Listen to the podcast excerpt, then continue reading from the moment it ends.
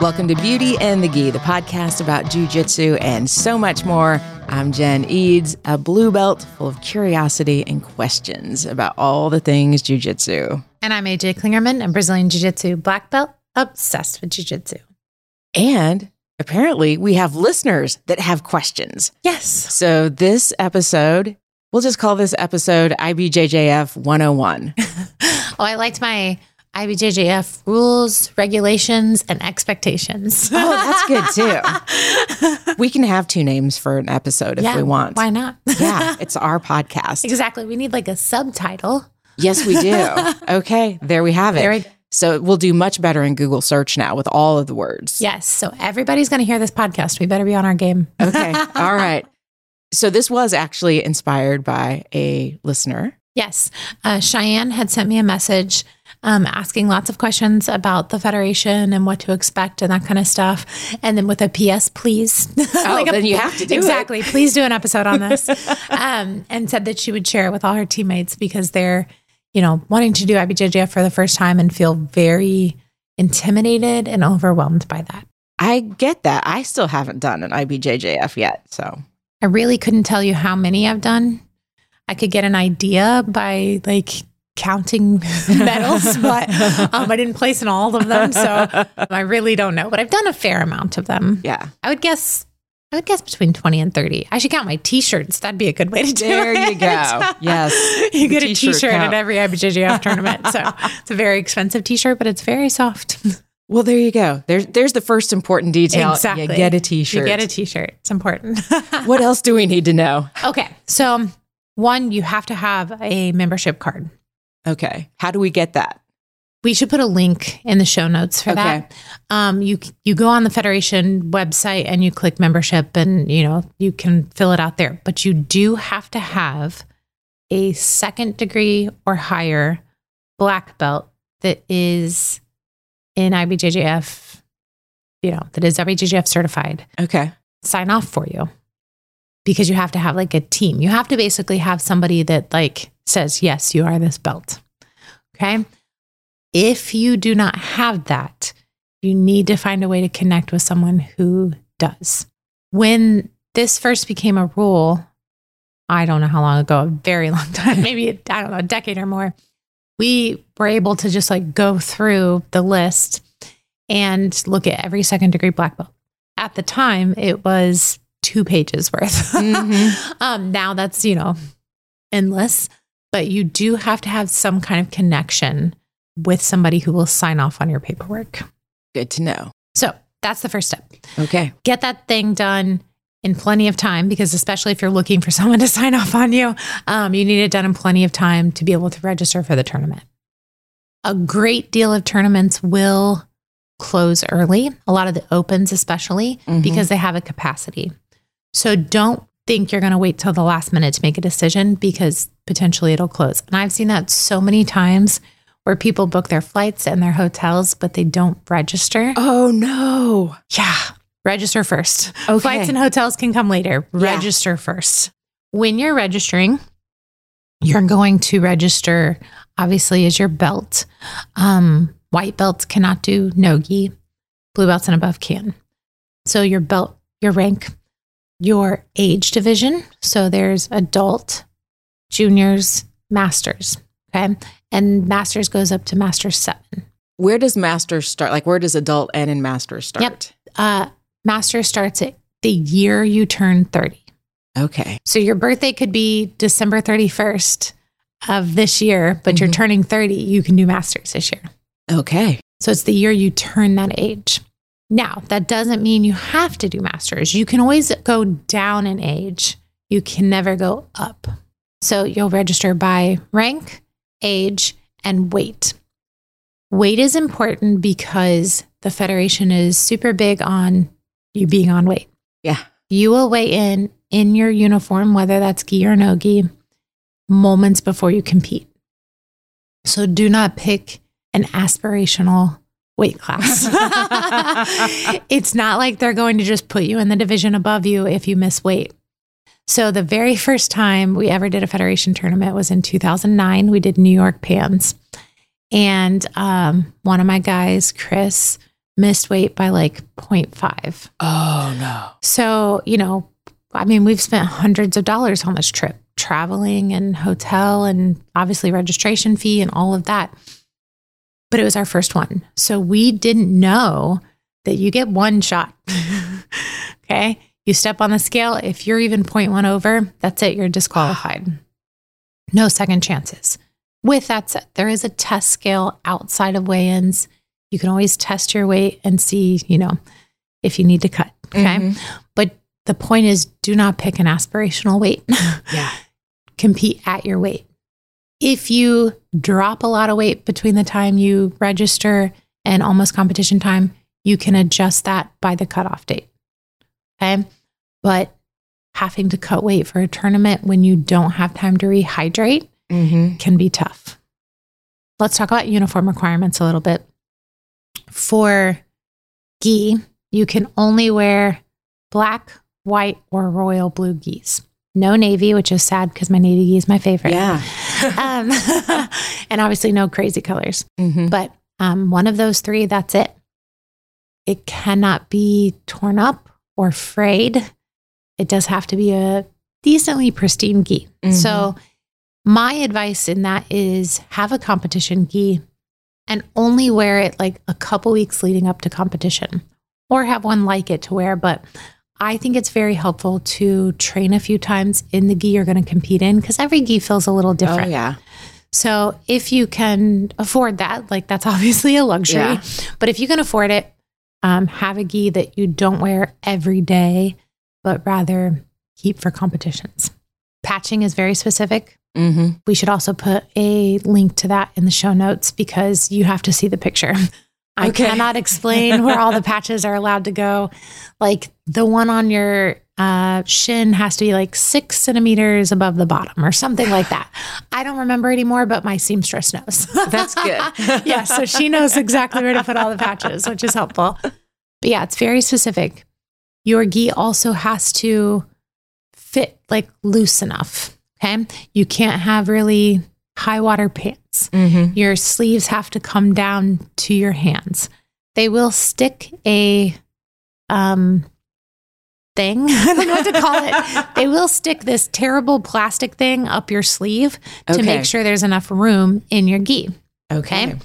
Um, you can now get those on Amazon. I don't suggest the individual person to have one. I suggest every school owner have one. Mm-hmm. They're like eighty-five dollars or something ridiculous for this piece of plastic. They probably three D printed or something, you know, oh like my gosh. for a few cents. But, but yeah, so you do need to have, or you, you know, you will have that done to you. So if you're not sure, having one of those on hand is helpful. Mother trucker. Well, it looks like the Cisco truck has pulled up uh, right outside the the door and is joining us for the podcast. Yes. So if you hear that in the background, that's what that is. Yeah, we're sorry, but you got a podcast, right? Exactly. So let's talk about the belt requirements. Yes. Yeah, so you do have to have a pristine belt. Like it cannot have fray, it cannot have wear, and it has to be long enough. So if you have one of those belts where just barely your little black bar sticks out, that's not it. That little um, device I talked about a second ago that they stick up your arms uh-huh. also has the measurement on it for the belt. Okay. So it's helpful in multiple ways. Um, I've had to tighten my belt up so that it's a little longer. Mm-hmm. And then when I get to the table, I just uh-huh. put it back how I want it. And I've had to loosen my belt up. Oh, wow. And then tie it back how I want it when I get to the table. But sometimes they're very specific about that checkpoint and making sure your gi is exactly how it's supposed to be. Women can wear rash guards under their gis, and it doesn't matter what the rash guard is, um, or you can wear sports bras. Mm-hmm. Sports bras almost got banned a while back. Um, I think just, you know, there's a risk. Yeah, yeah, there is. Definitely seen some boobs in the I B J J F. um, but um, you can wear that. Guys are not allowed to wear a rash guard underneath. Also, Uh, another rule is like the type of underwear. Like technically you're not allowed to wear a thong underneath your gi. Okay. I hadn't even, it never even occurred to me. It's so silly. It's so silly. Basically they're saying like, if your pants get pulled down, yeah, they don't want to see your butt, but typically based on every guy I've ever seen get their pants pulled down. The underwear also gets pulled down. I'm seeing your butt anyway. Yeah. So, um, yeah. So those are some of the like rules around what you're supposed to wear. One other thing about the gi is that your spats cannot come down past your gi pants. Good to know. So you either have to wear shorts or like capri pants or something, but you cannot see the ankles of your spats under your gi. What about like a singlet or something? Like, is that okay?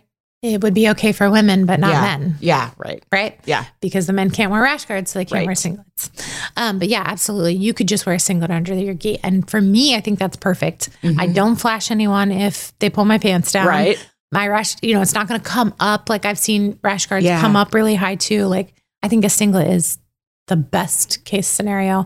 And I'm really sad that the guys can't wear them because mm-hmm. it's typically the guys' butts I see. So, um, so, you know, it does stink that in federation tournaments, they're not able to wear those. Mm-hmm. So, okay. So no gi, no gi, you have to wear, you know, whether that's spats or shorts or whatever, obviously like no zippers or buttons, no pockets, that, that kind of stuff that you're used to. They need to be black or black and your belt color. The rash guard has to be at least ten percent your belt color and could be like black or white other than that, but cannot be any other colors really. Okay. I've seen guys, you know, with the with a yellow logo on them, like black belts. So mm-hmm. the rash guard's black, but they have a yellow logo. No. Oh, wow. Um, the sad part too is I've seen, I'm just going to tell I B J J F horror stories apparently. I've seen people pass check and the checkpoint people say they were fine. And then partway through their match get stopped and have to change. No. They did it to Wasim. That was one of the ones I saw. Like in the middle of the match, they're like, no, you can't wear that rash guard. Who stops a match? For- it's insane. And then wow. they're like, you have two minutes to get back here. Yeah. So Cheyenne asked about like, what do you do about that? Right. Mm-hmm. So one, you always have two of everything. Yeah. Okay. Um, I always want two gis, two rash guards, two pairs of spats, anything like that. I want to make sure I have two of everything when I go to a federation tournament. Another kind of thing to talk about is federation does not like Origin gis. Really? Yeah. So, you know, we have a lot of people that are big fans of Origin gis. Yeah. Some people are able to compete in them, but I see Origin gis get stopped at the check more than any other kind. Why they, is that? Mm, I think that's kind of a, I don't know. They just don't like the company. You know, the company is very proud of being American made and American Jiu-Jitsu type company, and I think there's some animosity there between the federation and Origin. Interesting. Yeah. Yeah. So um, you can try it. You can bring an Origin gi, especially if it's one of the kinds that Origin says, because Origin will tell you these are federation acceptable mm-hmm. because Origin's worked their butt off to make sure to make gis yeah. that you can wear at the federation, but always bring a backup that is not an Origin gi because they'll find a reason. Wow. Yeah. But yeah, so that's the best thing to do about the like fear of getting your gi, um, you know, telling, get, being told that that gi is not appropriate is to have a backup. Mm-hmm. Yeah. Good to know. Yeah. And I've certainly seen people like take their gi pants off and hand them to somebody else. Like just like in the bullpen, like, here you go, take my pants. Like, yeah. Which brings us to another thing. You cannot have mismatch top and bottom. Okay. And I'm not just talking about color. Mm-hmm. Like it, even if they're both black, they both have to be Fuji. They both have to be Kings. They both have to be whatever. It has to be a matching set gi. So I think they're so particular about all of this just for the look of it. Yeah, you know, like they want it to look professional. They want good video, good pictures, all of that.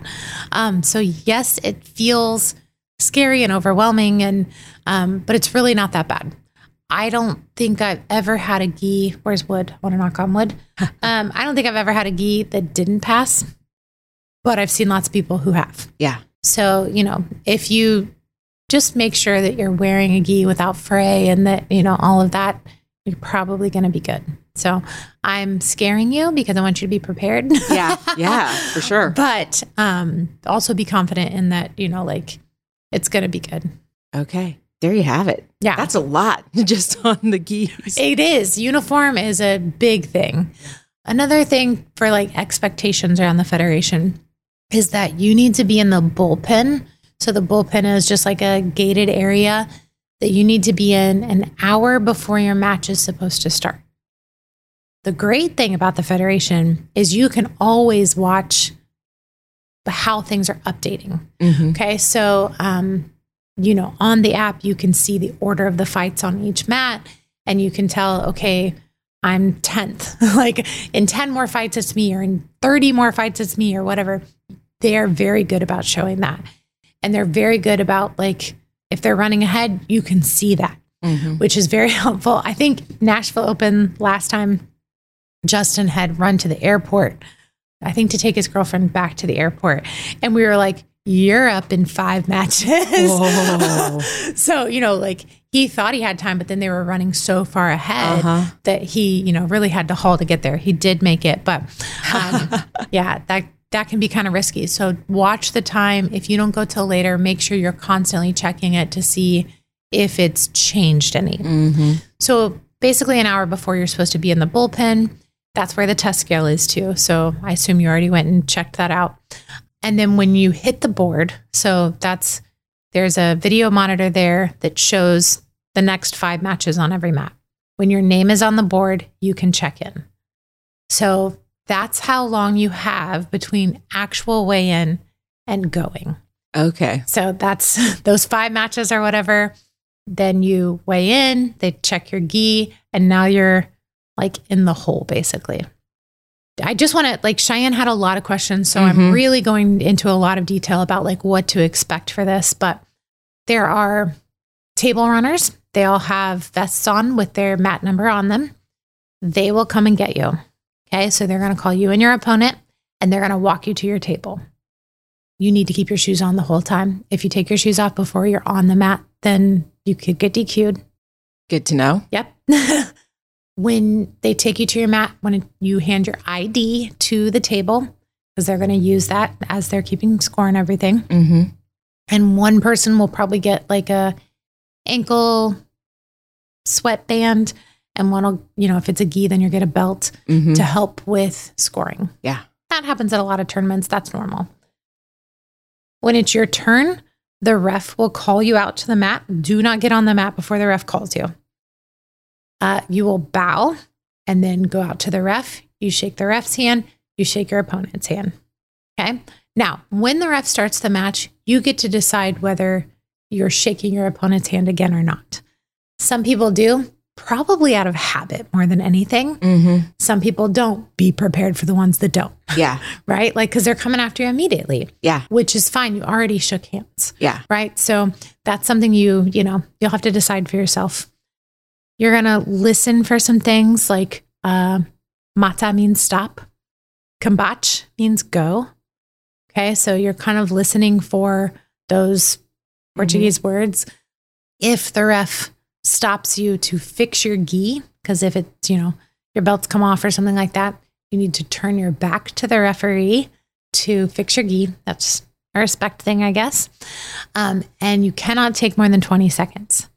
Take more than twenty seconds, then they can penalize you for stalling. Okay. Okay. So it's a quick fix it, get back to yeah. it. It's not supposed to be a break. Mm-hmm. Okay. When the match is over, the ref will raise a hand. Again, you shake your opponent's hand, you shake the ref's hand, and you leave and make sure to pick up your I D. Yes. Okay. So where is your coach during this time? Typically, most tournaments are set up that the tables are like in the middle of the mats. So there's like mats on either side and the tables are like back to back to each other. And then your coach is on the other side of the fence opposite the table. Okay. So, you know, different locations offer different abilities to coach.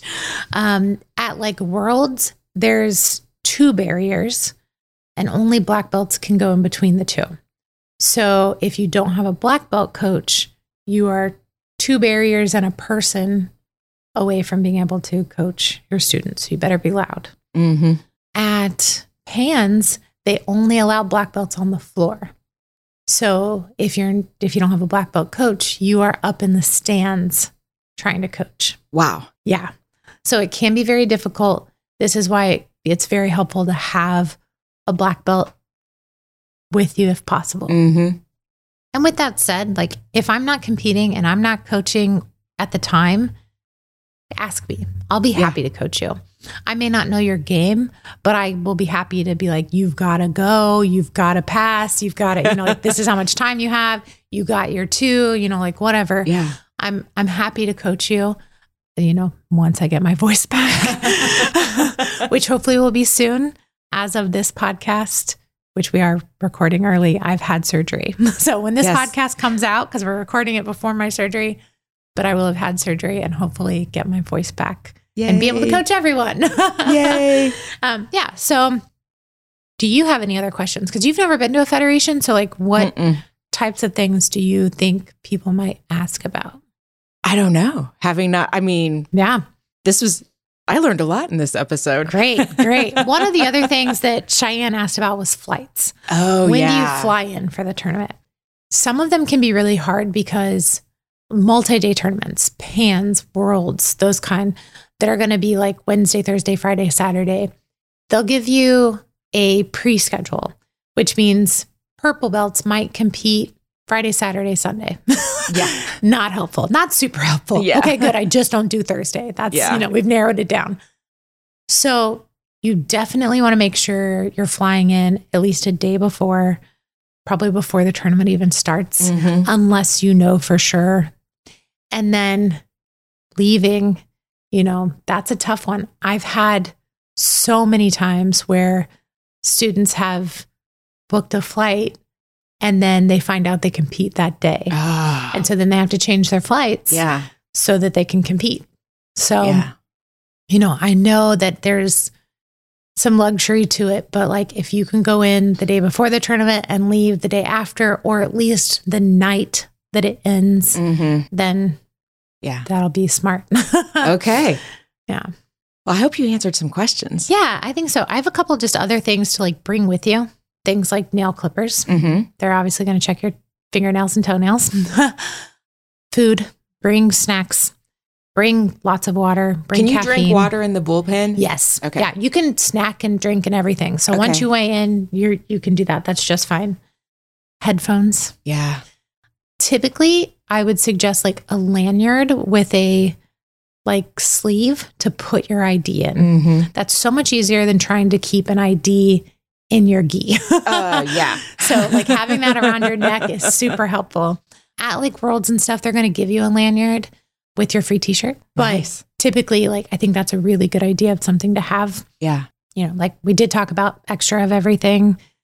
Scissors if you can, like if you just took a carry-on, yeah. then that's not possible. But um, I've had people need scissors multiple times. Tape, obviously, anything mm-hmm. like that. But um, normal stuff you would take to a tournament, definitely. But just make sure you have like a little tournament bag um, with those kinds of things in there. Yeah. Sounds good. Yeah.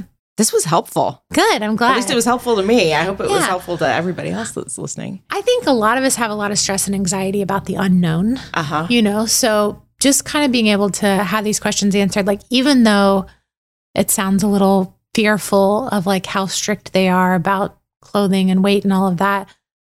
I hope knowing that helps you be prepared, which mm-hmm. gives you confidence to go out and compete. And if you'd like to hear more about confidence, listen to the last episode that we did all about confidence. Yeah. And if you are new to the podcast, welcome. And we have a starter pack that we made for you of some of our favorite episodes, and we'll have a link to that in the show notes. Yeah. Also, I can't help but recommend um, if you are a woman that does jiu-jitsu, come to Roll Model Camp.